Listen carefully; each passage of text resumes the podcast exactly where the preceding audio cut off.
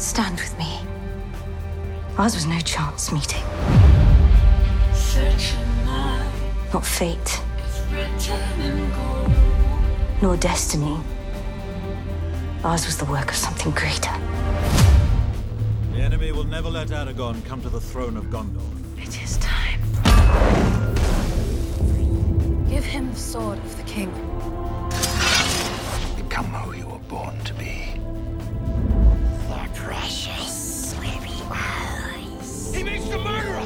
Us! I'm not sending him away. Come, Smeagol.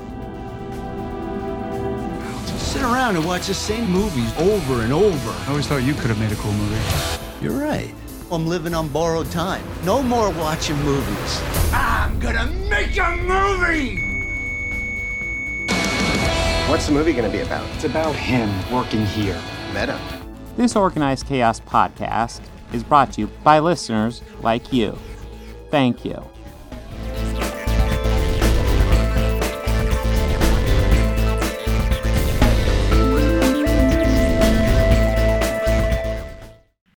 Hello, and welcome to another Organized Chaos podcast. My name is Bobby Quarters, and we got a heck of a show today.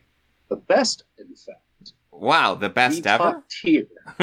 yes. wow. In fact, best that ever is, ever was, and ever will be. Mm-hmm. Yes. Well, it, it it might be easier than the the first episode of Rings of Power, but we'll get to it because that is one of the things we're covering uh, in this show. We'll be covering the first four episodes of Rings of Power, which I Yes. I have opinions. I have opinions. A lot happened, yes. and that's coming from not the biggest Lord of the Rings fan, but I Yes. could tell you a lot happened. Yeah, yeah. There what was exactly, I'm not sure. there there is stuff. There is stuff. Um we'll get to it. We'll get to it cuz like I, I, it's immediately coming off negative. I don't know if I dislike this, but this is I have opinions. yes. there there there are definitely pluses to this show though. It's not a complete like shit show or anything. There we'll get to it. No, not at all. um, there's there's stuff that even I'm kind of getting into with the show. Yeah. So, they're drawing a not a not fan into it. So Yeah. that, that's at least speaks for something. Yes, and then uh, and then after that, we will jump ahead two thousand years in lore. I believe that's the timeline to Return the King, the the the third part in the Peter Jackson trilogy, theatrical cut, which I haven't seen these in a while. So, uh, and then we will conclude with Clerks three, which is totally uh, on brand with uh, the whole theme we're going with for this episode. I feel like. I feel like Yes. Clerks would fit well in the Lord of the Rings universe Yeah. quite comfortably. Well, two definitely. Two, Oh, God, I yeah. mean, I mean, I the mean, Donkey Show. well, The Donkey- yeah, yeah. I was gonna say the battle the Battle of Helm's Deep, but you can call it a donkey show. You know. Sure, sure, yeah. Why not? Um So like I want to say it was a slow news week cuz nothing caught my eye in particular outside of one big thing obviously. But um Yeah, there's I- one major thing that's been making the rounds that, in fact, I believe blew up as news as we were recording last week. yeah, uh well, yeah, I think it was about a week ago. Now usually Yeah. now I do want to stress whenever I say, "Oh, it seems like a slow news week," the next week it's like, "Oh yeah, here's five things we should have covered." Yes. but that's because the the news cycle got dominated by the the release of the Little Mermaid live action uh, trailer teaser. You didn't get much of it. I actually haven't seen it yet. I've seen bits of it, and it caused the internet to blow up because Ariel uh, is played by Halle Bailey, who is black. I don't care, but apparently there are people who still care. Um, one thing I found interesting is that it was a while ago when it was announced that she'd be playing Ariel. Um, it might have even been Mhm. pre-pandemic when it was announced, Yeah, that was. I do believe it was announced pre-pandemic as well. and all of a sudden these people are blowing up when it's like, we knew this going in. What did did you think they they were casting a black Ariel and then what gonna change it without any warning? No, they they're still doing that. And part of me almost feels like Disney is trolling these people to a, a bit with this type of stuff because it it's so easy at this point. Like, just do anything and they freak. I mean, what are you gonna add, Bobby? I believe I believe I heard something about that guy that you're showing his tweet about how Yeah. he uh, altered and edited their copyrighted material. Mm-hmm. He uh, got a cease and assist, I believe, from Disney. Yeah, well, this guy, I believe, has his count banned, as well as the at 10 Yeah. gazillion IQ who actually did it. If you're listening, uh, the screenshot I have up is from this uh, Jesse Moriarty uh, at Vanderbilt, whatever. He's a piece of shit on Twitter. Uh, and it's a picture of a white ginger Ariel over the original black Ariel by Halle Bailey. And it says, credits to our memer, artificial intelligence sci- scientist at 10 gazillion IQ. He fixed the Little Mermaid and turned the woke actor into a ginger white girl. He says he can do the whole, he can fix the whole movie when it comes out with four times a 6,024 hours. It's over for woke cells. Now, number one, I want to say I was actually able to, I did look at this footage that he did. It looks good. It's too bad he's using it for, to be a racist piece of shit. Um, Yeah, it's like, how fucked up are you? Um, just no. Um, you have. I hate to tell these guys, if you want to see a mo- Little Mermaid movie with a white Ariel, that fucking exists. And I, I also hate to tell these guys that these live action remakes have been pretty fucking bad so far. yeah, they've been. I can't think of one good one that they've had. I I enjoyed the Jungle Book. I, si- I didn't. I haven't. I haven't watched that one. I kind of watched the first few. Mm. Like what was it, Lion King? Well, Lion King was later. Yeah, what was the first few that they had? I think Jungle that- Book might have been early, but was like early in the wave. Um, what was the first? Well, the first one they did was the Alice in Wonderland. Uh, Tim Burton's Alice in Wonderland. Uh, I think that's a Mm. different, like you know, metaverse one or something. well, yeah, no, it was definitely them Yeah. like dipping their toes into it. Um, but it's also like you know just Tim Burton. Yeah. with every, so it's it's hard to kind of. I'd say the only movie that I could not mistake it not being a Tim Burton movie would probably be Big Fish. But that still has his fingerprints. yeah, that still has his fingerprints, but yeah, it does feel more muted in that. Um, I'm one of the few people who actually likes that one quite a bit. I thought I did a good job Me too. with that one. Me too. Um, I, I think I enjoy it. I enjoy it a lot as well. Yeah. Uh but yeah, this uh these live action remakes aren't good. Odds are the version with the white Ariel is going to be the fucking good one. Um but you guys are still outraged just because there's going to be a live action remake with a black Ariel. It's a fucking mermaid. And it's, you're it's a fucking mermaid. and I Well, I it- you- sorry. Go ahead. well, these guys' excuse is that, um, well, you guys said color doesn't matter. To my response is, yeah, color doesn't matter. Why do you care? We have we, we have the white version. Now they're going to do the black version, and the black version is probably going to suck. Unfortunately, I'd love it if it was great, but it's, probably going to suck. Um, these guys just need to get over it. Holy shit! And then I mean, I, they're really. Oh, sorry. I was just gonna I say I want to. You finish. I want to stress, like, you look at this tweet, and I'm going to go back to a part of it. He fixed Little Mermaid and turned the woke actor into a ginger white girl. Now ask yourself, what word is he using in place of woke? Now he doesn't want to use that word because then it would be clear he's being racist, but you know. Yeah. Uh, just, Huh. wow. oh, oh, oh, man, I love it when they antagonize with good time. Yeah. Oh, fuck! It's, I, I I didn't even think about it like that. yeah. Or, and yeah, oh. Well, that's the thing. They just use woke, and because they don't want to be obvious with their their bigotedness, but like, yeah, they they use the word woke instead. But it's it's thin. It's a thin. uh And sir, you Veneer. should be careful. Your your, Yeah. your your robes are showing. Yeah, it shows so easy. Like, just adapt woke into the worst possible word, and that that's pretty much what they're intending. Whatever they're trying to use it against or towards or Yes. relevance to. yeah, exactly.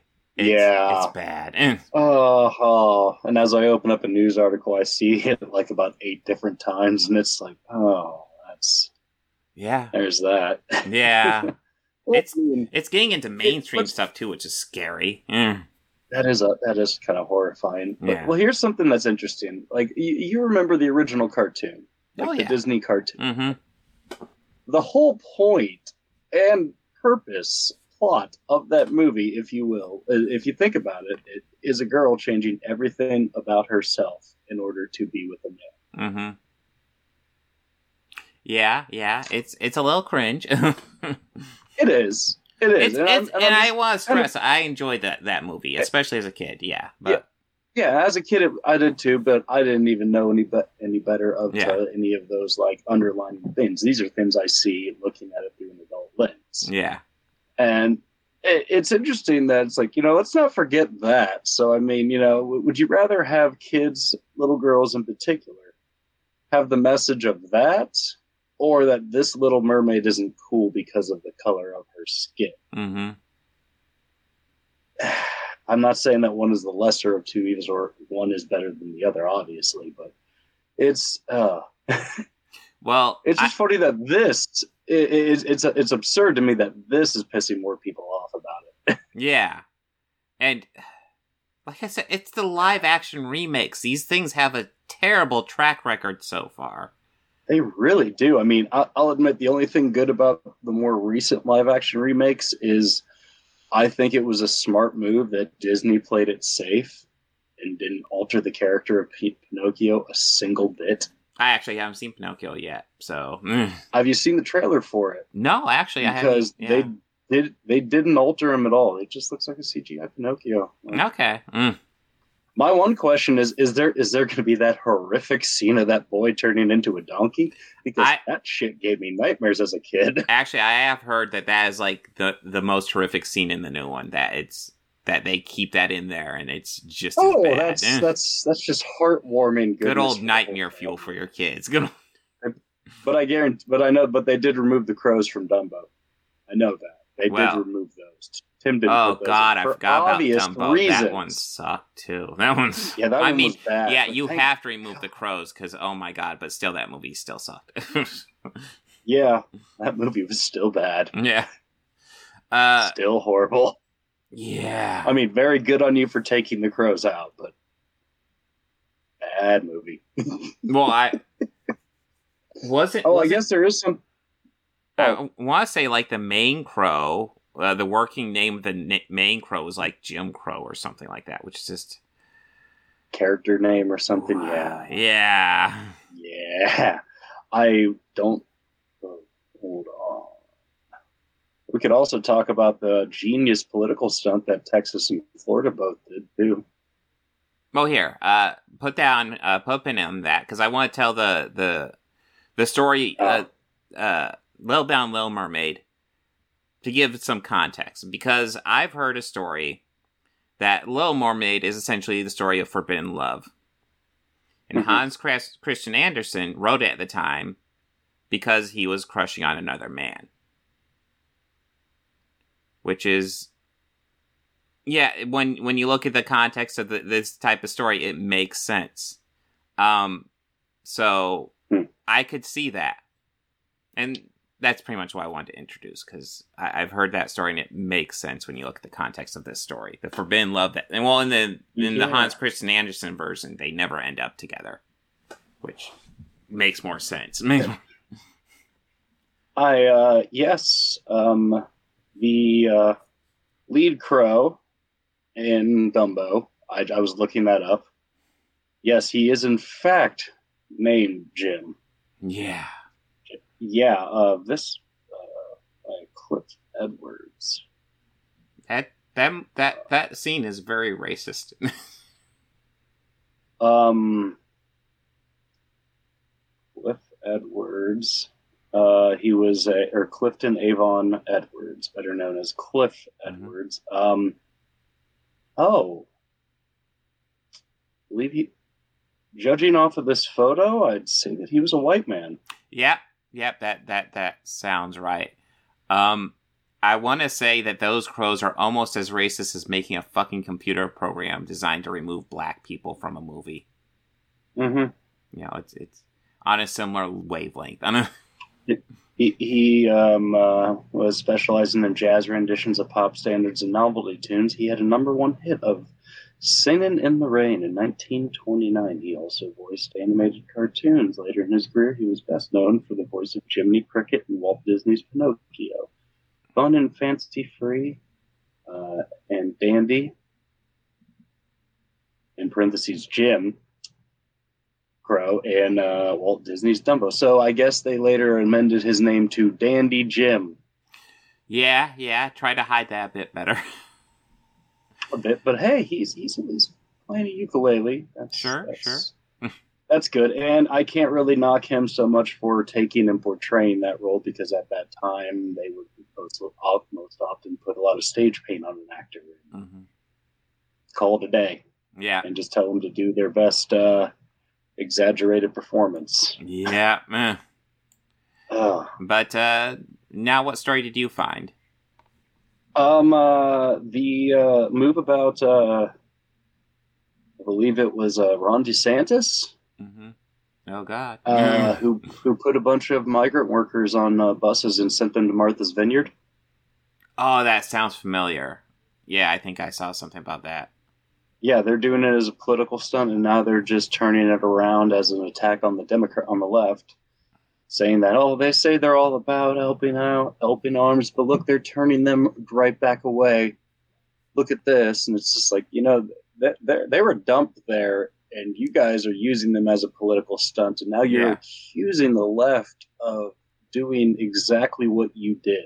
Yeah, exactly. Like this is all like like everyone knows what you can see Mhm. what No, I, I, I sorry it's it's it's it's it's infuriating no, no. It, it drives all politics drives me nuts because Democrats have become the party of let's like do nothing and be incremental, and Republicans have become the party of let's just be the biggest assholes in the universe and do evil. And I find it frustrating so much. I I wish more mm. Democrats would stand out and just point out these Republicans. I do too You could. How too. could you not be just beating these guys into oblivion? They're fucking evil. Seriously, for fuck's sake. I, I kind of feel that like we need more politicians that were more le- along the lines of Andrew Jackson. Yeah, he was kind of a piece of shit and a racist, but you know what? He didn't take any shit. yeah. Mm. Shit in Congress. Duh. Yeah, for sure. He'd stand up and slap somebody, hmm even if his time, even he'd go over his allotted time. Yeah. So I'll, I'll I'll just say this: Ron DeSantis. There's there's like no universe where you'll ever have my vote for anything. yeah, no, you are a plastic surgery nightmare. Like, I mean, my God, I can't tell if he's had too many facelifts or too many strokes. Duh. Uh, are we ready for Rings of Power? Yeah, yeah, I am. Because if we talk more about that end, I'm gonna just say some stuff and get our channel going. Oh, it's all good. Eh. YouTube allows outrageous speech on the right, so Yeah, they do, they do. So they'd be okay with me calling a few spineless worms out. hmm So, uh, on to the Rings of Power.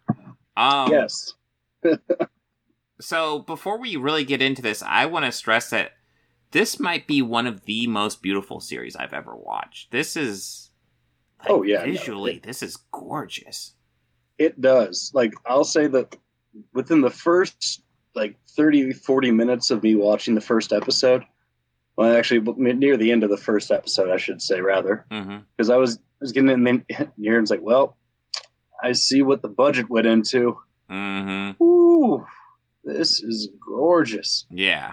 Like, it's some gorgeous filming locations.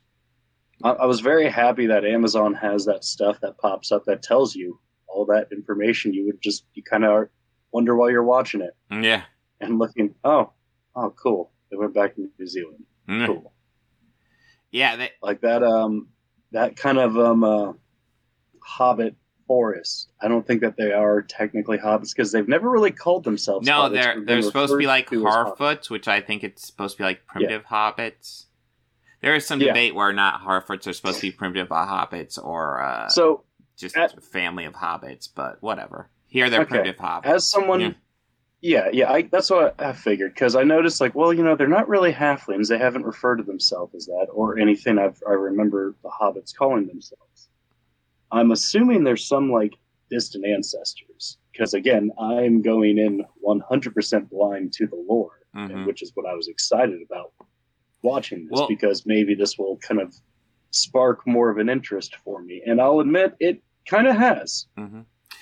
I'm trying to place in like the the history of what I know already from the first three films, from Mhm. those three films that we've just watched, Yeah, yeah, of what I know, and from what I can guess is that they're probably building up to that battle that we see in the beginning of Fellowship. yeah. No, this seems like the Or- story that leads to that battle, which would be a good like that's a good story to tell because you know you'd end with That- the you'd end with the death of Sauron and stuff like that, and I'll admit that's it's kind of what I'm hoping for and Yeah. what I feel is totally going to happen. And as we talk more about the show, I'll point out, I'll say like this is why I think this. hmm Now, like they haven't really mentioned it, but I mean, I remember in the first in Fellowship they had said that you know the alliances or like the the what was it the dwarves and the elves have lived together and peace for years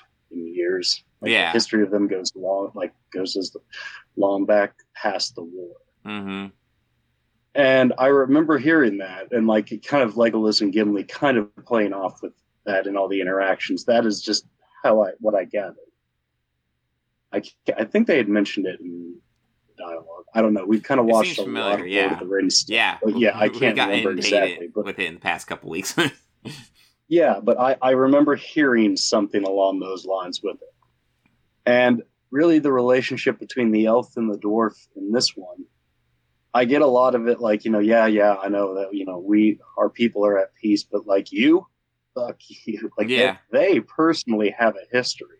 yeah, and no, it's kind of, and I kind of like how it's been playing out. And it's definitely a long stated one because we hear from a past story that the elf tells uh, the no the dwarf's wife that you know it's when they were younger. So I'm assuming it was you know probably while they were on a hunting trip or Mhm. something, or maybe some minor battle that we have yet to know about. well, well, the the characters you're talking about are uh, the elf is Elrond, and then the uh, the Elrond, dwarf yes. is uh, Durin. Elrond is Hugo Weaving in the the movies. Um, but Okay, yeah, I, I do like their friendship that that we've seen. Um, when we get first get them is, introduced, that is that elf is Hugo Weaving's character. yes, Okay, that must have gone completely over my head. yeah, it's it's it's the same guy, much younger Okay, version. cool. Yeah, elves. Yeah, I, I elves that. are long lived. was- Well, I know that they live forever. yeah, and, and pretty much until I they was get killed. yeah i was pr- i was just curious as to like exactly before fellowship when does this start because obviously this takes place long before like the the events of the no, Hobbit it's it's well. around two thousand years, I believe. okay Um, but yeah, I like I like the relationship between Elrond and the elf because Elrond first goes to that cave. He's like, "Oh, Durin's a great friend. We'll we'll get along great." And then Durin, he gets there and Durin's pissed at him. It's like, dude, you missed my wedding. You have, you know, Durin's essentially like, dude, we were good friends, and you haven't even bothered to contact me for fucking twenty goddamn years. And you know what? I kind of understand that twenty years to elf is nothing. 20 years to a dwarf. Oh my god, dude, are you serious? Yeah. Are you you just dip Yeah. out and then you want to come back and act like you haven't you you know, we've been hanging out like yesterday? Get fucked. You know? Yeah And then kind of the the repair the relationship. I like that. I really like that aspect of the of the story. Now, I I I have issues because especially the first episode, I feel like it's getting better, but that first episode is a bit of a chore. Um, it was a bit rough. It the- was a bit rough. like like I said, it's visually great. There are some very cool moments even in that episode, but oh, they are jam packing you with exposition dumps. Um, there, there's a lot to take in in that first episode. Uh, after that, it's a bit easier, and I feel like it's getting easier as we go. The story's getting a bit more. Um, I'm getting a bit more involved. Um, we saw Yeah. Sauron briefly. Uh, great look for Sauron, by the way. Um, we've never seen like Sauron without the armor before, so okay, cool. Um, he's it's it's established he's an elf. I believe that's established in lore, but I don't remember exactly. Um, Oh, but really? yeah, He, did, he didn't just fall from the sky? yeah. Well, the mysterious stranger that fell from the sky. Um, I read a theory about who he is, and I think if Amazon has rights to this character, it's definitely him. Um, do you have any theories on who he is? I think it's Sauron. That's a red herring. No, no, we, we we've already seen Sauron. Sauron was the guy in the, the cave with the prisoner. You let the prisoner yeah. go with the, the message. Yeah, he's the sorcerer. No, uh, uh, do you have any theories besides that for uh the? That the- was that was my theory. Oh, okay. I thought that was just like you know, like okay. yeah, yeah. no, Sauron's there. Good. He, he's in power. No, uh, I'm pretty sure the stranger is uh Gandalf. If they have the rights to the character, that's the only that's the only reason I can see why it wouldn't be. Because Gandalf himself's supposed to be quite long lived as well. And Hmm. yeah, if they have the rights to Gandalf, they're definitely gonna fucking use him. They're, Well, it, yeah. I um, didn't even think of it being Gandalf. I thought it would have been before him his time. Yeah, that's the thing. But yeah, he I think he's Hmm. very long lived as well. He's been around for a while as well. In fact, I think his time is actually before this, but maybe maybe there's a storyline where he, you know he's lost his memory or something. That's Okay. the thing. Um, lots of people are acting like this isn't book accurate, and they're ignoring the fact there isn't a book for this. Uh, there's literally four books that Tolkien wrote about the Lord of the Rings uh, universe, Middle Earth universe, whatever you want to call it. There's four. There's The Hobbit and the three Lord of the Rings movies. That's it. Or movies. Three books. I think he might have even written Books. Lord of the Rings as one volume to begin with. yeah, didn't he originally like? I think like wasn't Lord of the Rings and like the first half of Two Towers, one book.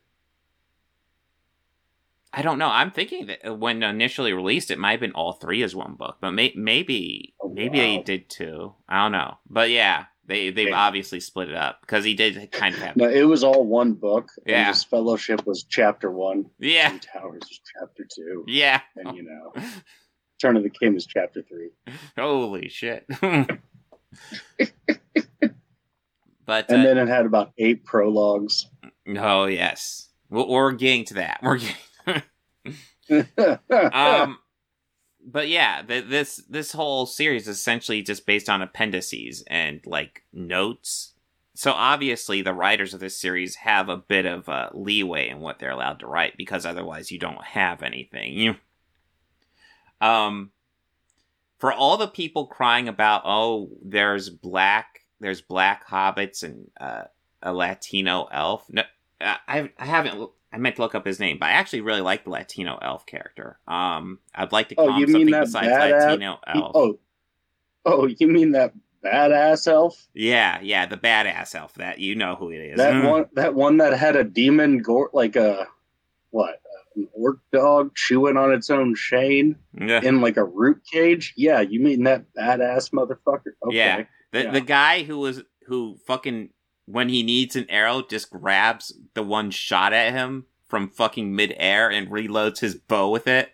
Yeah, that was awesome. Yeah, Oh, that that was awesome. yeah, that guy. Uh Arondir. Yeah, he's badass. Um but for all the people complaining about this shit, I want to stress this is a really fucking white show. I mean, what the fuck are you people talking about seriously? I am so confused Like, by I- this. yeah, really, really. Like I mean, there, there's a town called White Tower. there's there's yeah, the White Castle, and it's like, my God, it is just an over abundance with it on when it's on screen. Yeah, no, like there's there's just so many white people in this series. Just just get over it. Holy shit! Real. shit. It's it's it's cool. It's cool. It's cool. Yeah. um. But yeah, I Get, get the hell over yourself. yeah. I'm definitely at the point where I'm interested to see where this series goes. I want to see where season one ends. Oh, yeah, Me too. and I actually purposely grabbed this uh, poster because that that sword that that kid has, that thing's like really evil and fucked up and kind of cool at the same time. It's it's Yeah, definitely some sort of dema- demonic thing. But yeah, Well, my first clue that it was super evil was was a combination of a it was buried in a barn, Mhm. and b the second he uncovered it, some d- demonic whispers and, and winds. picked up. yeah, those are usually two indicators that I would leave something alone. Like you know, if I'm staying in a house and I find a book in the bo- in the basement that has Latin, in it, hey, I'm not going to figure out what that Latin says. I'm just going to go, oh, close you and put you back right where I found Yeah. you. Well, the the other th- indicator of the sword is in order to like like it's just like this hilt and a little bit of a blade. To really form it, what you gotta do is stab yourself with it and get some blood into it, and then it'll become a blade. Um, Mm. that's fucking evil. mm-hmm. um, but yeah, that's uh, I assume that's gonna be some sort of Sauron thing. It seems to have like a hold on the kid too, which makes me think it'll relate to the the One Ring as well. Well, I also think the uh, guy that we, uh, the guy who confronted him at the end of episode four, the guy who he stole the sword from. Mm-hmm. in his barn.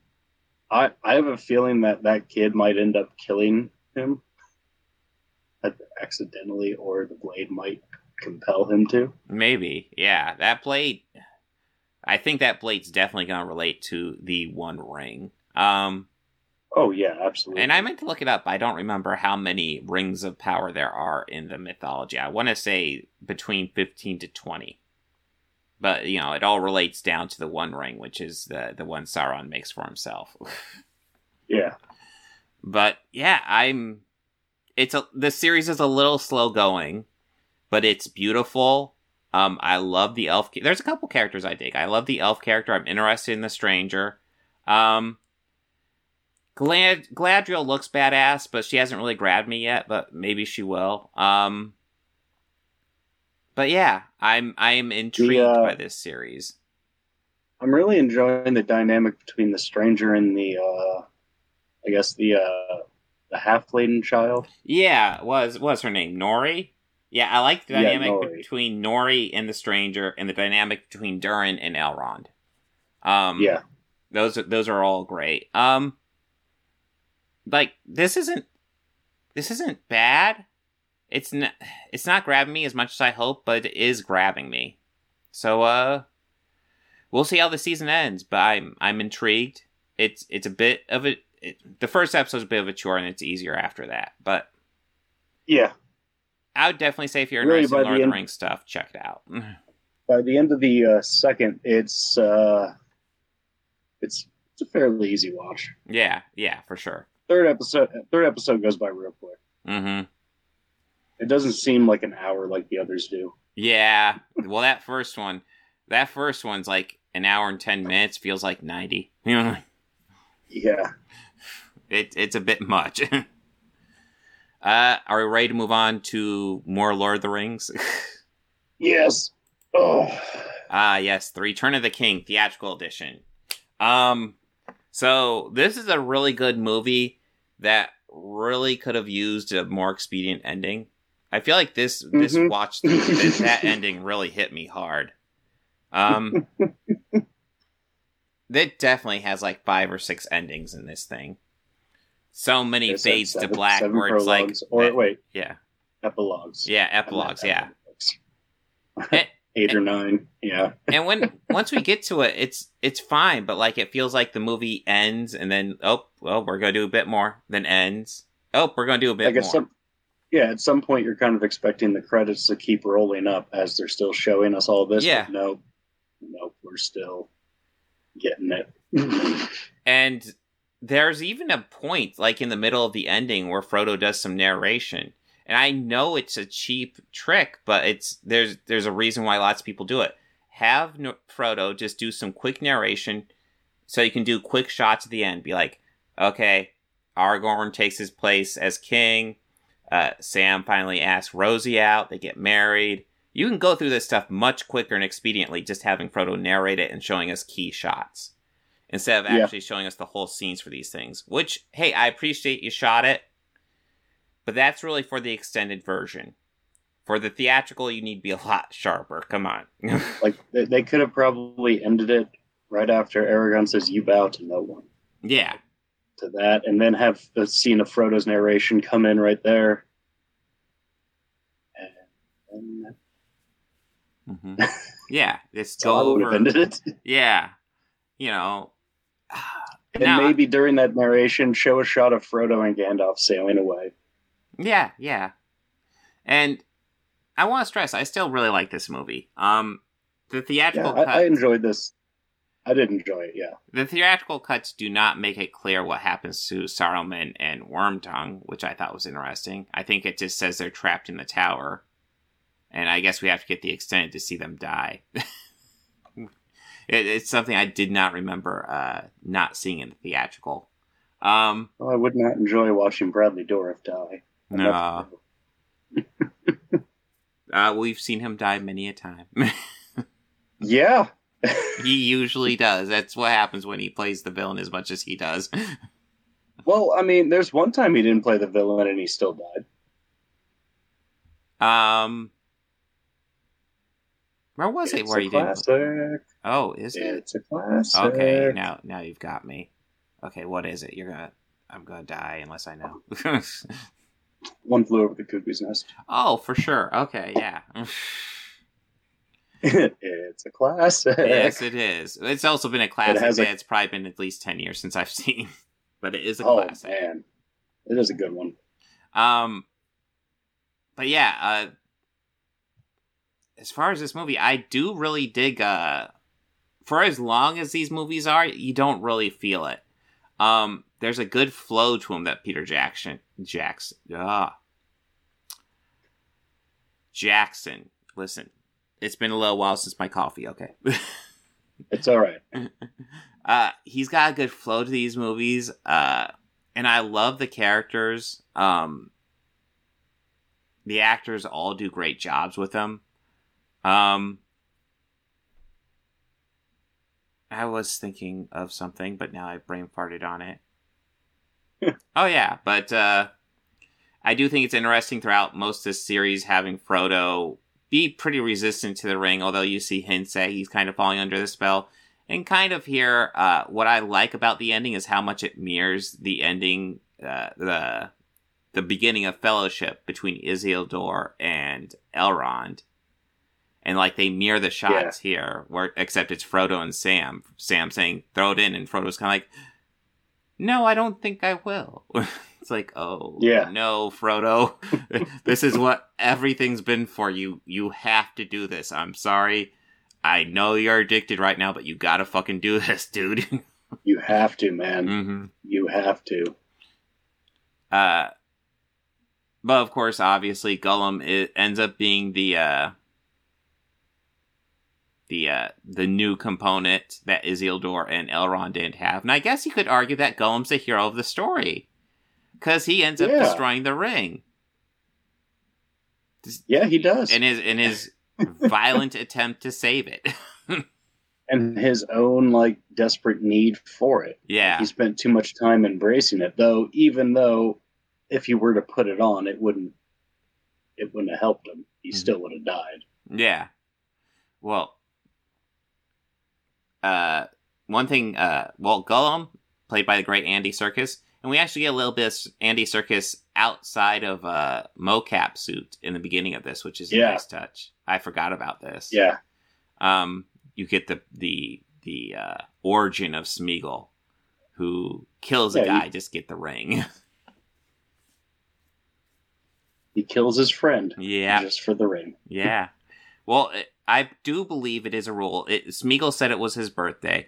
It is a rule where if it's your birthday, you can just claim something, and if your friend says no, you can kill him. That's allowed, right? No? Maybe. No? Sure. Maybe. Okay, ma- maybe. I said I didn't say no. I said maybe. Maybe that's mildly illegal, and by mildly I mean super. Not in certain states. yeah, yeah, yeah. Well, yeah. I guess I guess every state has its own laws on little things like murder, but you know, Yeah. states' rights. damn it. Be a statist, not a nationalist. uh, but yes, um, one thing that they don't like for all the endings they had, I'm surprised they didn't do at least a little something for Legolas and Gimli, which again they could have done expediently if they had Frodo doing the narration, go through all these stuff quickly. But I like the ending of their story in the book, which is simply they go off adventuring again together till the end of their days. It's like that's Yeah. awesome. They're, they they they just became best friends during that whole experience, and when everything was done, it's like, yeah, we're not done. We're not. We're gonna keep going. We're not. Let's find some more orcs and kill them. Yeah, fuck it, sure. There's, All cer- right. I'm sure there's some running around. Sure, we didn't kill all of them. Yeah, Let's go make sure. it doesn't matter how big they are, Legolas. They count as one. They still count as one. I mean, I, I actually counted in that part. hmm I would say there was probably, I want to say I counted about maybe seven people total on that elephant. Yeah, there was quite a few.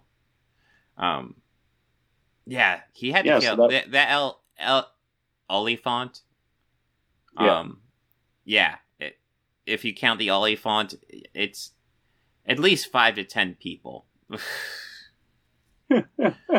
so I mean, it counts for a lot. That does.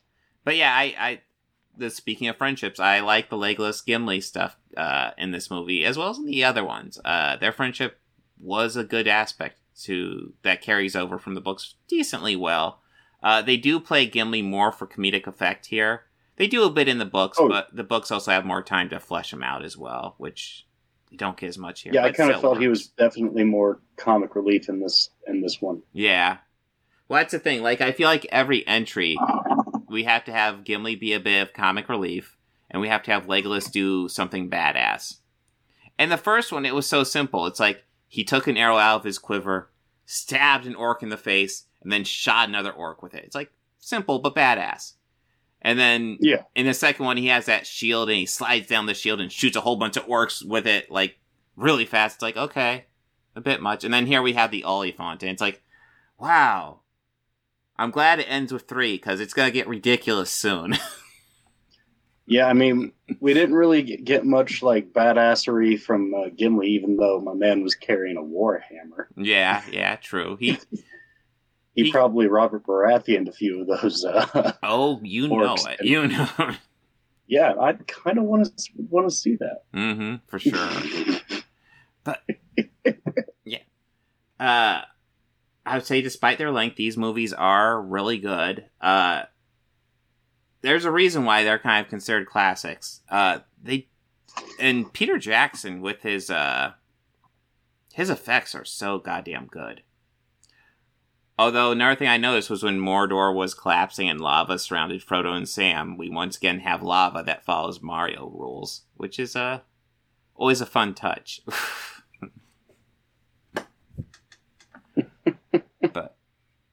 yeah, good movie. Is there anything you want to add? Um, no, and I, and I think I'll, I will say after rewatching all these in order Mhm. and kind of to build up to Rings of Power, I kind of do have a new appreciation for them. Like they are great movies in the sense of filmmaking. Mm-hmm. Um, stories okay, just I, I not really my thing, but it's okay, and I can get into it. I mean, but more knowing more of the lore, I would probably enjoy them more. Mhm. So this is also kind of what makes me excited about the new show because it is again kind of what I want. Yeah. The lore. So for sure. Well, like I said, it's Yeah. Well, I think I brought up it's. I was in high school when I read these books, so it's it's been a while. It's a little rusty, but um, yeah. Uh, I remember enjoying them. That being said, it's worth noting uh, the books are a little slow, and the the it does kind of remind me of Rings of Power with the speed. so Rings of Power does at least have that going for it. It's uh, it's in keeping with the tone of the books. uh, are we ready for Clerks three? Uh, yeah. ah, yes. And the third part of our Lord of the Rings uh, trilogy, this episode will, of course, be Clerks 3, which fits into the Lord of the Rings trilogy uh, very nicely if you are creative with it. yeah. no, uh, unfortunately, we're recording this on the 19th, and I guess this movie was available to go see in theaters from the 13th to the 18th. So I guess if you're yeah, listening to this and you didn't go see it, um, I guess you missed it. I'm sorry. We're going to give a lot of spoilers away for this. Yeah, we're going to spoil a lot of it. And the only thing I want to say going into this is that um, I overall really like this. This is Kevin Smith's best movie in over a decade, probably. Um, he, like, yeah, but before we get into details, I just really enjoyed this. Um, kind of broad. Yeah, what were yeah. your broad thoughts, Bobby?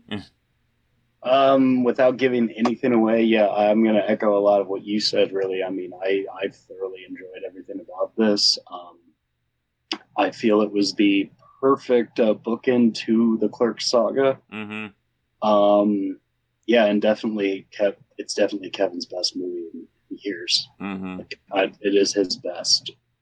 This is definitely his opus, I believe. Oh yeah, or at least his masterpiece. Well, I, I, I can Yeah. I can tell you two, two elements that really elevate this movie, and those two elements are Jeff Anderson and Brian O'Halloran. Yeah. Holy fuck! I had no idea those guys were such good actors. Yeah, I, I didn't know the chops that these guys had. I, I, they've always blown me away in even bit parts. Yeah, Even when I see them and stuff outside of Kevin's stuff, I feel they're great.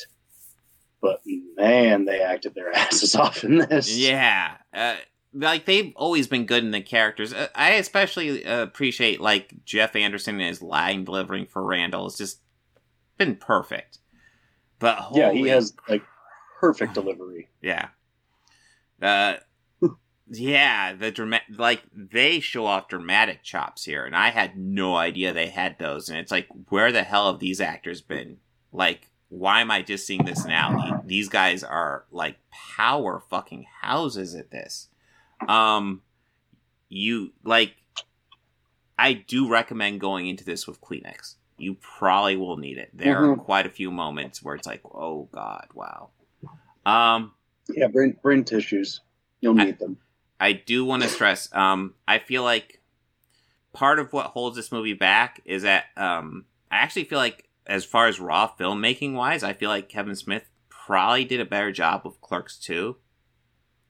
Uh, this has a better like this. Uh, this I think has a better script, and like I said, Jeff Anderson and Brian O'Halloran, best performance I've ever seen from the two of them. Period.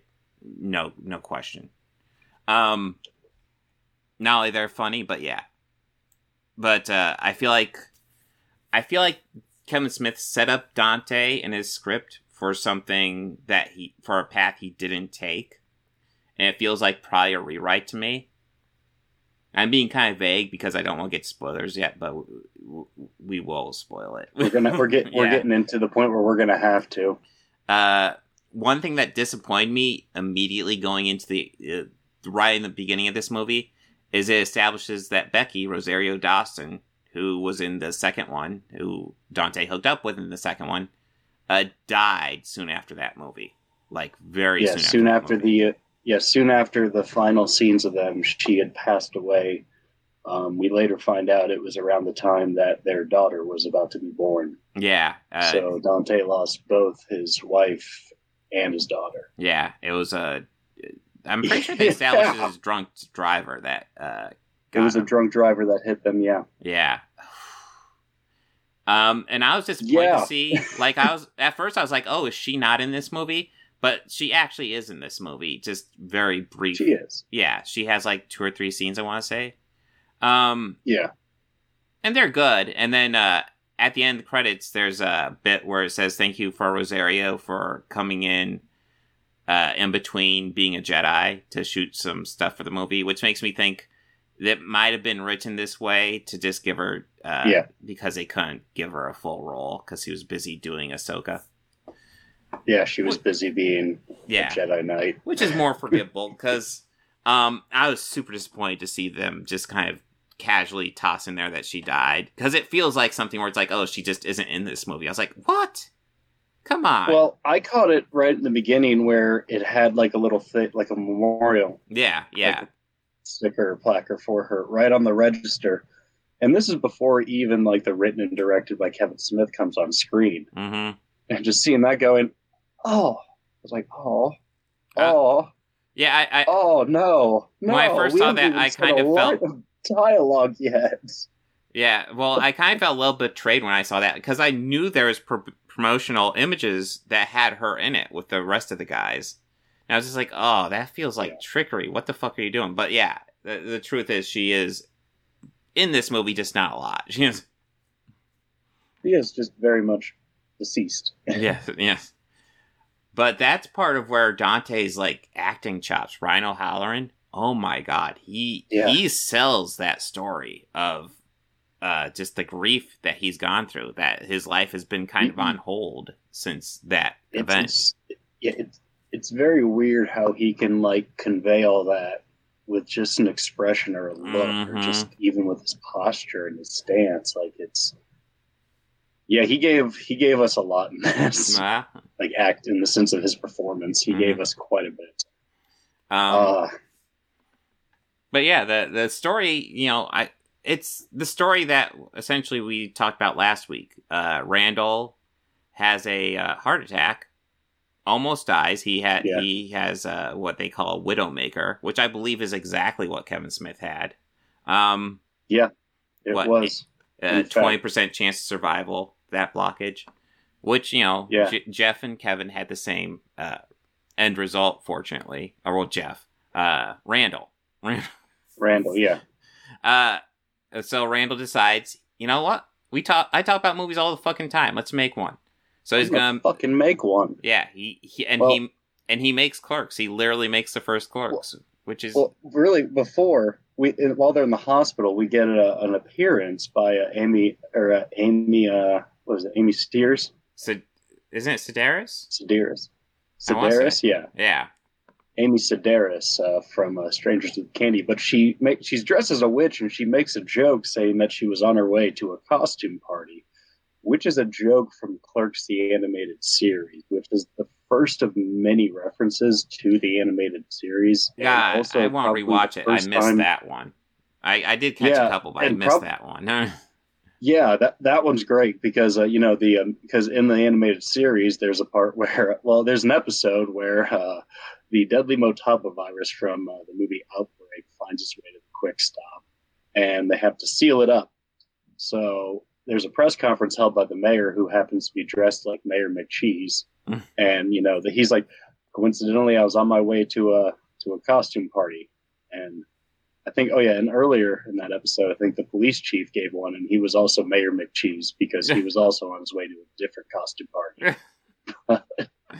That's just a uh, that was a reoccurring joke in one of the episodes, and they made reference to it in there. And also in that episode, they probably said my favorite joke from the entire animated series. Um, Walt and Steve Dave were, of course, in the audience with the mayor, Mhm. and you know, Steve Dave raised his hand, asking like, "Can the virus kill the grimace?" And the mayor's like, "Nothing can kill the grimace."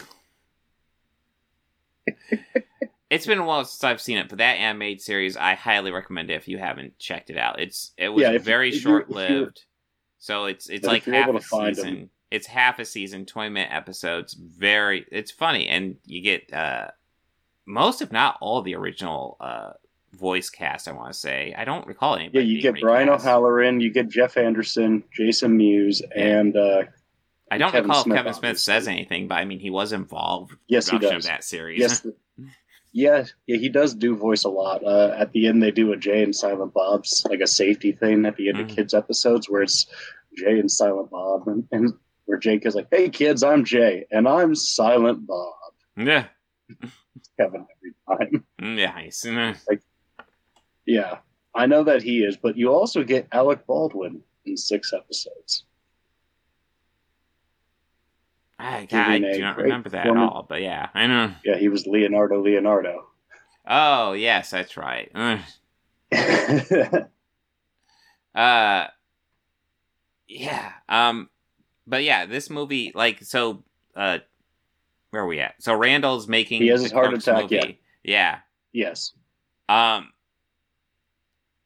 Yeah, and he's uh, some of the filmmaking stuff they do is fun. Um, essentially, uh, they're trying to figure out okay who's going to shoot it, and Silent Bob ends up being their their cinematographer, their DP, which was a, a mostly fun just touch. because his Instagram, mostly just because his Instagram account is awesome. Yeah, filled with great pictures. Holy shit! but like he he's it's the funny. I I follow I follow Kev on Instagram. He does take some pretty cool pictures. Mm. Well, Not he has lie. uh he has this huge speech about why it's gonna be in black and white. It's like, God, these colors are abysmal. We are not shooting this in color. We're shooting this in black and white, also to show how this like kills the human soul. it's like this huge speech about. It's like okay, cool, and it's also like, oh yeah, and we can also we can shoot uh, daytime at night and cover it up easier. Yeah, we're gonna go with it. Yeah, yeah. Okay, cool, cool. Yeah, he that was his huge speech. I liked the uh uh how they had Jay, like maybe it was supposed to be Randal misremembering, but it was uh Jay trying to say the line, you know, there, there's a million fine looking bitches in the world. Not all of them will bring lasagna to you at work. How he couldn't say the line. Yeah, he couldn't could do it, not which I get it believe out. was a, which I believe was a actual part because that line originally was going to go to Jay Mhm. in Clerks, mm-hmm. but he couldn't say he couldn't deliver it. So Kev's like, "Fuck it, I'll just fucking do it." Mm-hmm. and that became the thing Which- that Silent Bob gets his little like line in the movie. Yep. And I, I really liked that. I liked all the nods to it because it really, de- I'd say it definitely was like maybe Kev stroking his own ego a little. I'm kind of okay with it because like he's going yeah, back I'm to okay a time where he's made like just a good fun movie, and I'm I'm all there for the ride. Um, yeah. And where he was just having fun with his friends. Um, I'm not. Like, yeah. An argument can be made. Maybe this won't stand on its own if you're not a fan of the other two. That being said, I don't know. It might. It's pretty damn good. Um, it is. It's really damn good. Yeah.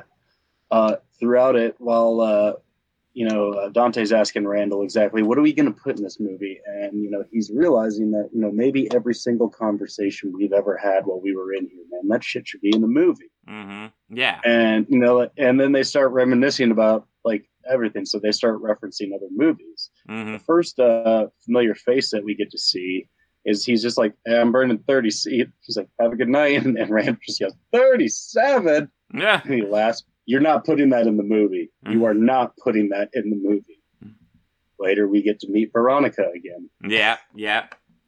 Uh, and then her and Dante get to uh, reconnect. Oh. Uh, yeah after veronica says some really mean stuff yeah, yeah. And and Dante Dante has his head together. He he goes and talks to her, and yeah they reconnect quite literally. like literally uh, and again, like I felt like this movie was gonna shape up into Dante's been like on hold for 14 years, and he just needs to restart his life. Yes, he's older now, but he can still do it. And going straight into the biggest spoiler in the movie, that is not the direction the movie takes. Um, no they do do a little bit of foreshadowing when when Randal's in the hospital and he's getting better. Where you know Dante, you have a diet very similar to your friend. Um, you should probably be careful for this as well, because in the end, Dante does have a heart attack, except his is much more severe. yeah And the movie ends with uh, well, one of, one of the endings of the movie is uh, Randal breaking into Dante's room, and he shows him the movie he made, which is essentially the original Clerks. And throughout the movie, it's been clear that Randal's gonna be the main character. But uh, Mhm. when he shows it to him, he he confesses, "Dude, you've always been the main character in my life. You're the main character here too," which was Yeah. so nice. and he- it was a very rare moment of like Rand- Randal just showing his real vulnerability, yeah, no, which we've always kind of gotten some glimpses of in the past two movies. hmm Like one, we kind of got a bit of it, but it was more of him being frustrated with Dante, essentially telling him to shit or get off the pot. yeah, which is true. He needed to in that movie. He needed- He did, he did. And uh, even in the second one, he still like was saying like, "Dude, you're the only thing that I have stable. yeah, yeah. That, I'm not dealing with you leaving that well. I'm not handling this well." Well, yeah, there's that great friend, moment in the Yeah. second one where he tells Jay and Silent Bob, "Okay, cover your ears." And then he's like, "Dude, you're my best friend, like ever. I love you, man." And it's it's actually a very sweet moment in the second one. It is. Yeah, well, they just amped that that one up in this Oh, in that scene right there. Oh, I was God. I was a, I was a mess. I was a mess right then. Yeah, like, nope, Well, nope. that's the thing. I did pretty good the whole. Yeah, I did pretty good the whole movie up until that point. well, the yeah, the the big spoiler being that uh, Dante sees the movie, and not long after that, he dies. And Yep. man, and Yeah. Jeff Anderson sells the shit out of that. Um, and it, it's worth noting, Brian O'Halloran had all his stuff before then, where he was selling the shit out of his grief for Becky, and then you get Jeff Yeah, Anderson's he- grief for Dante. It's like, oh Jesus Christ. Yeah, he had a scene where he went to go visit Becky's grave, hmm and you know the spirit of Becky came to him, whether it was in his own mind just to help him deal with his own grief. hmm But yeah, that scene alone, he was just gave such a great monologue. Like, yeah, he he, he yeah he you you saw his grief, his sadness, his sorrow, just how much pain he was going through living without her, and he's confessing all this to her. And I think it was something that that Kevin made for a way that we could see how Dante's dealing with his time without Becky how he's been able to like cope with it and still kind of have a conversation. It's kind of like going to like the headstone of a loved one and Mhm. talking to them. Yeah. And I think in in that moment during his coma where he's in the theater, right before the, he passes, how they visually depict it, which is I think what got me, is you see him watching it, kind of just laughing at it as it's happening, and then Becky comes up right next to him, and he kind of looks a little surprised, and then he's like, "Hey, let's go."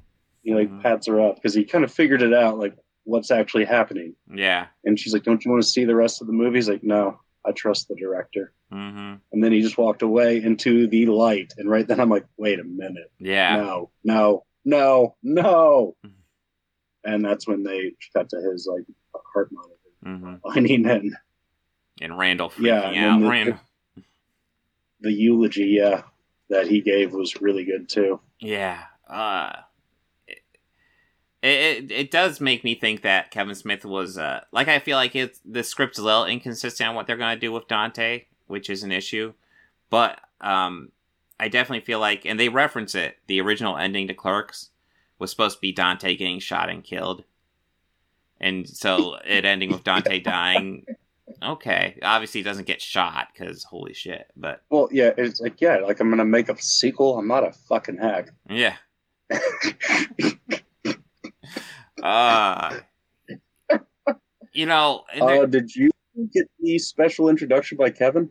I got the special introduction and i also got this fairly long uh behind the scenes thing after the credits yeah we didn't stay for all the behind the scenes thing but we did stay for the uh, voiceover during the uh, ending credits of him just yeah. I think on the verge of tears himself. Yeah.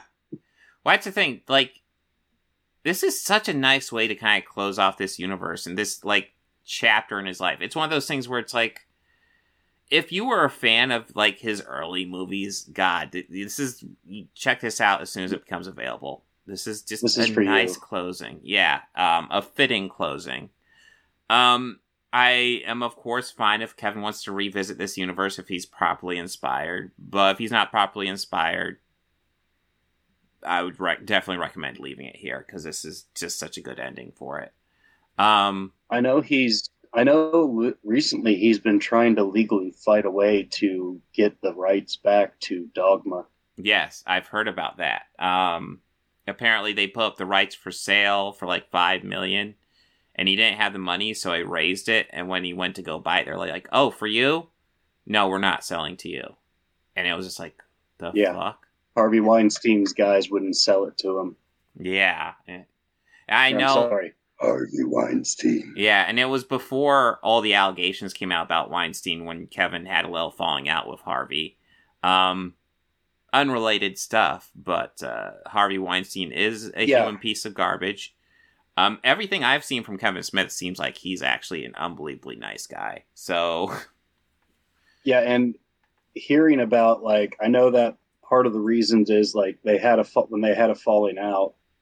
I think it was over another film, but and I know he I had heard him talk about like right before all those allegations and everything came out. I started to thinking, you know, I might have lost my my cool, and it was after his heart attack. mhm. He said I might have lost my cool a little with Harvey, and and you know he did help me out a lot. Maybe I should just reach out to him and you know see how he's doing, catch up. Mhm. Like they called, and I said he called. We talked for a little while, and everything was good. And he said yeah, we planned to like do lunch or whatever. And about a week later, all that started coming out. Mhm. And I know that he had gotten a phone call from him after that, and he was just kind of like, "Harv, I don't know what to say to you." Mhm. Yeah. and that's just kind of what it, Evan kind of washes hands with them, like, "Yeah, no, I'm, I'm good, man." Mhm. But yeah, it is interesting to look at Dogma because he, he one thing Kevin Smith talks about. I don't remember if it's the beginning or the end of the movie. He talks about how d- when Lionsgate picked up Dogma for a brief little bit, it was Lionsgate's most successful movie ever, Yeah, which was kind of interesting. Dogma is awesome. it is. Um, it is a great movie. yeah, I'm I'm also surprised at how many different actors that he got back that were in the original. I mean, well, Yeah. I was not surprised he did like four roles hmm in the movie. I ca- at least four I counted. He uh, did the guidance counselor. He did the guy who was highly offended. Yeah, Uh, he also was the guy who came in. He also recreated his scene with the Chewlies gum guy. That Yeah. was also Walt there. Hmm.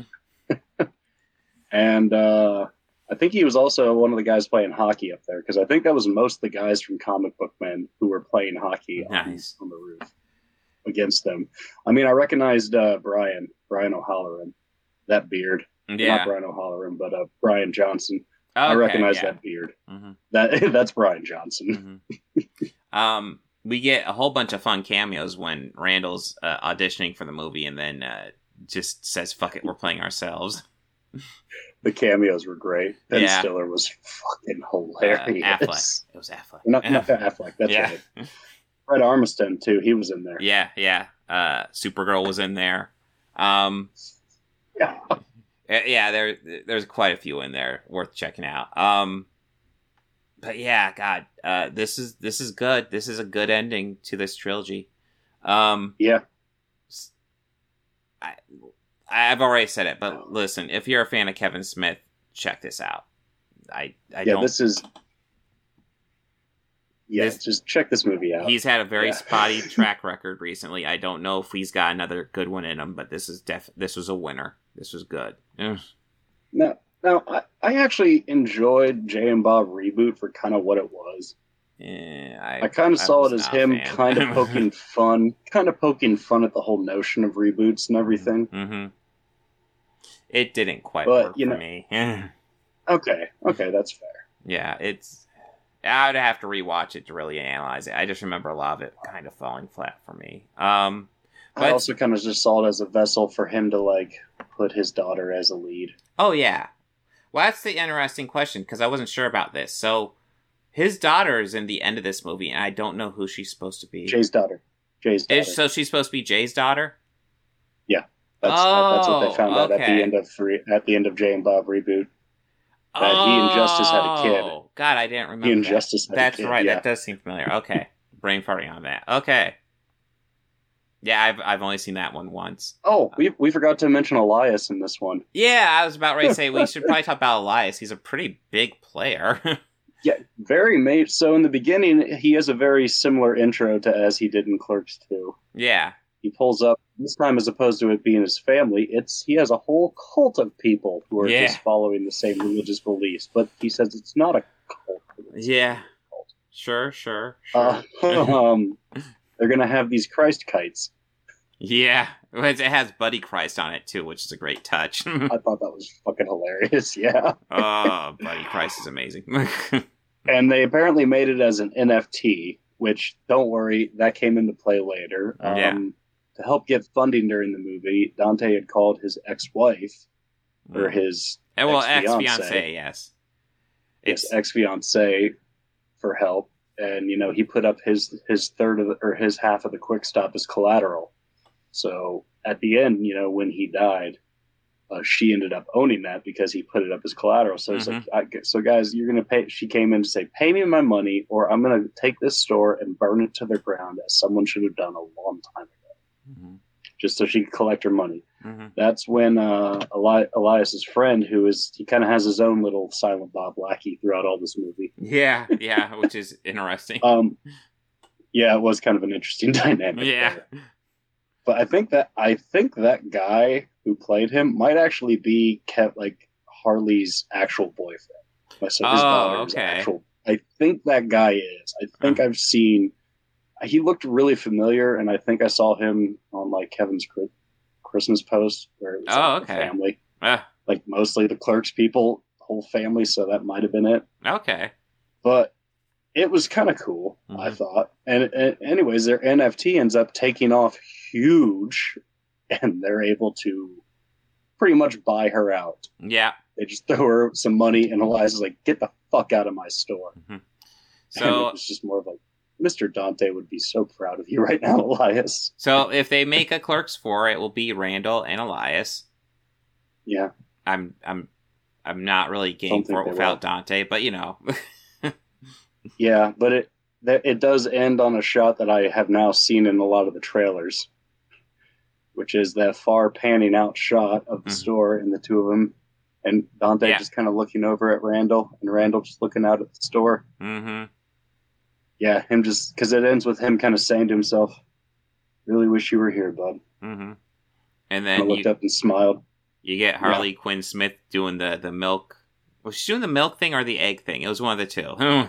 It was the milk thing, okay. which I believe the milk lady was played by Kevin's mother in the original. Uh, it wouldn't surprise me. Uh, I love that they got a lot of people back, which was a great touch. Rick Derris, Rick Derris, and uh and uh Tracy um Jones. Yeah. because that was Tracy Jones, the sister to Alyssa. Yes. Yes. Oh my God. um. God, yeah, yeah, it, it- it gets confusing with with the VSView movies. It gets a little confusing because Yeah. so many of the characters are interconnected. Yeah. So many characters are interconnected. So many characters are played by the same actor. It gets confusing, but God, it was God one damn, of Rick it- Harris hadn't aged a day. Dude. Yeah. did you notice that? yeah. It, it aged a day. fucking early days of cinematic universes. He hadn't aged a day. Uh. Well, anything to add before we sign out? Oh no, this was a really, really great, great movie. yeah. And uh, good yeah, ending. I bra- Mhm. bravo, Kevin, Mhm. bravo. Bravo, Kevin. Bravo, Jeff Anderson. Bravo, Yeah. Brian O'Halloran. Jesus Christ. Bringing your A games, Jesus, guys. boys. Oh, and Jesus, boys. I just want to mention I love how uh, Jay can't act at all. He is just like whenever he like the loudmouth guy, all you have to do is pretend to be yourself and he can't do it. Well, I know that that's based off of a lot of truth. I Mhm. saw an interview with Jason Mewes where he's like, "Well, all of that is just like exactly how it was when we originally did it. I Mhm. couldn't do it." And I've heard Kevin say the same thing. He's like, "Yeah, if you notice in like Clerks and uh, Mallrats, I'm like standing right next to him, Mhm. and the reason why is I pinch him whenever he has to say his line." Yeah. So that he knows when he has to say it and do it. You could actually see it a few times in Mallrats. You could Oh, actually wow. see me looking at him and just wincing a little bit. Yeah. But That- all of that was really based off of truth. I also like the scene where uh, Ran- where that mother in the beginning was holding her, her small kid and Randal saying really horrific shit to say. in front of Yeah. that was I think that was a very nice call to, back to the original yeah. Because it was just more of like, oh, yeah, they used editing tricks before. Now he's making you say it, Jeff. Yeah. Now he's making you actually do it. That's hilarious. Yeah, it was a nice touch. Because I know in the beginning he just he didn't want to say all those like porno titles in front of a kid. Mhm. Felt wrong. Now it's like you're doing it. You're You're fucking doing it now.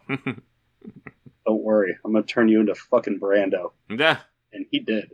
Yeah. God, Yeah. Jesus Christ, he did. Holy shit. Fuck yeah. God, the chops on those guys. Yeah.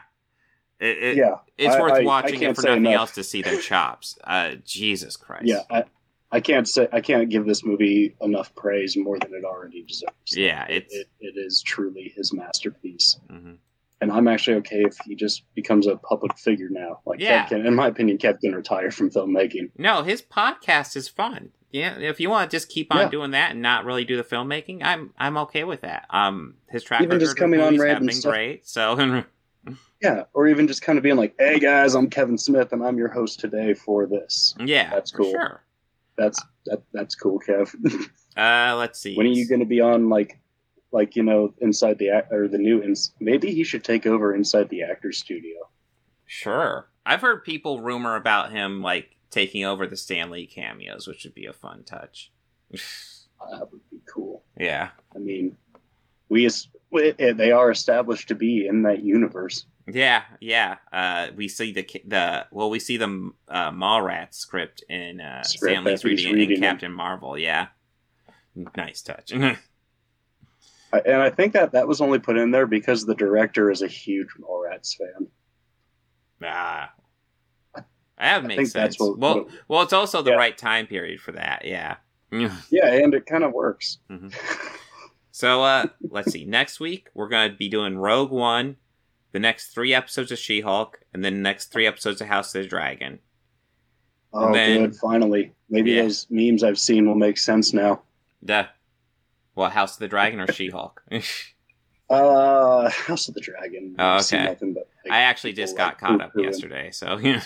Okay, I, I I was waiting because I did just do a lot of Lord of the Rings this week. yeah, yeah. Lord of the Rings is uh, it's getting interesting, but yeah, the first one's a bit much. but yes, uh, so everyone, have a good one. Take care.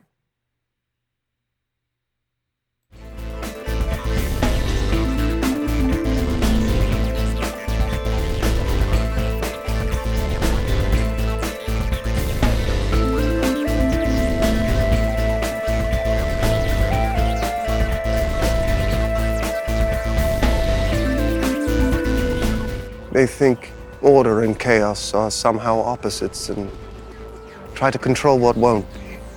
Do you enjoy pain? Pain don't hurt.